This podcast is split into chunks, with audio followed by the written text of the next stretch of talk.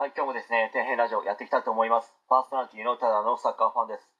お送りする内容はですね、皆様の役に立つように頑張っていきたいと思いますので、よろしくお願いします。え今回はですね、NHK ドキュメント72、タクシードライバー、街行く彼らの人生航路を見た感想学べることについて、ちょっと語っていきたいと思うんですけど、タクシードライバーの方というとですね、まあ、失礼な言い方になるのかもしれないんですけど、割とですね、ご年配の方が多いのかなという印象は受けます。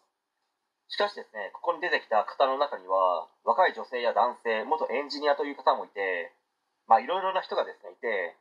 その背景にはですね、様々な人生があるんだなと思って見ていましたね。まあ、元エンジニアの方はですね、仕事の方は順調だったらしいんですけど、奥様のですね、お母さんでしょうかね、体が悪くて介護しなければいけないらしくて、まあ、どうしてもですね、エンジニアという職業だと、昼はですね、会社に行って仕事をする以外の選択肢しかないので、まあ、時間がある程度ですね、融通の利くタクシードライバーの仕事に切り替えたというか、まあ、仕方がない部分もですね、あるのでしょうかね。まあ、これからですね、ドライバー全般に言えることだと思うんですけど、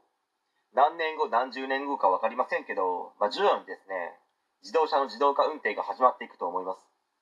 まあ、技術的にはですね、もうできてしまうんですよね。しかしですね、一番問題なのが、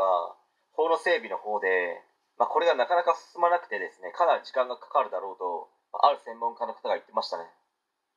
本当にですね、いつの日かですね、タクシーを呼ぼうと思ったら、スマホの操作だけで、自動運転のタクシーがですね、うちの前まで来てくれて、目的地の場所まで連れてってくれる世の中になるんでしょうね。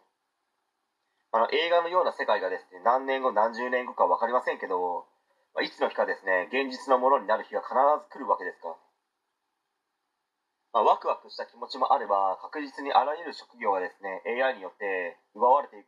ようなものもあるかと思います、まあ、ですので今の子どもたちにはですね将来はどんな未来になるんだろう、まあ、どんな仕事が新しく生まれてきてどんな仕事がですね必要とされるのか、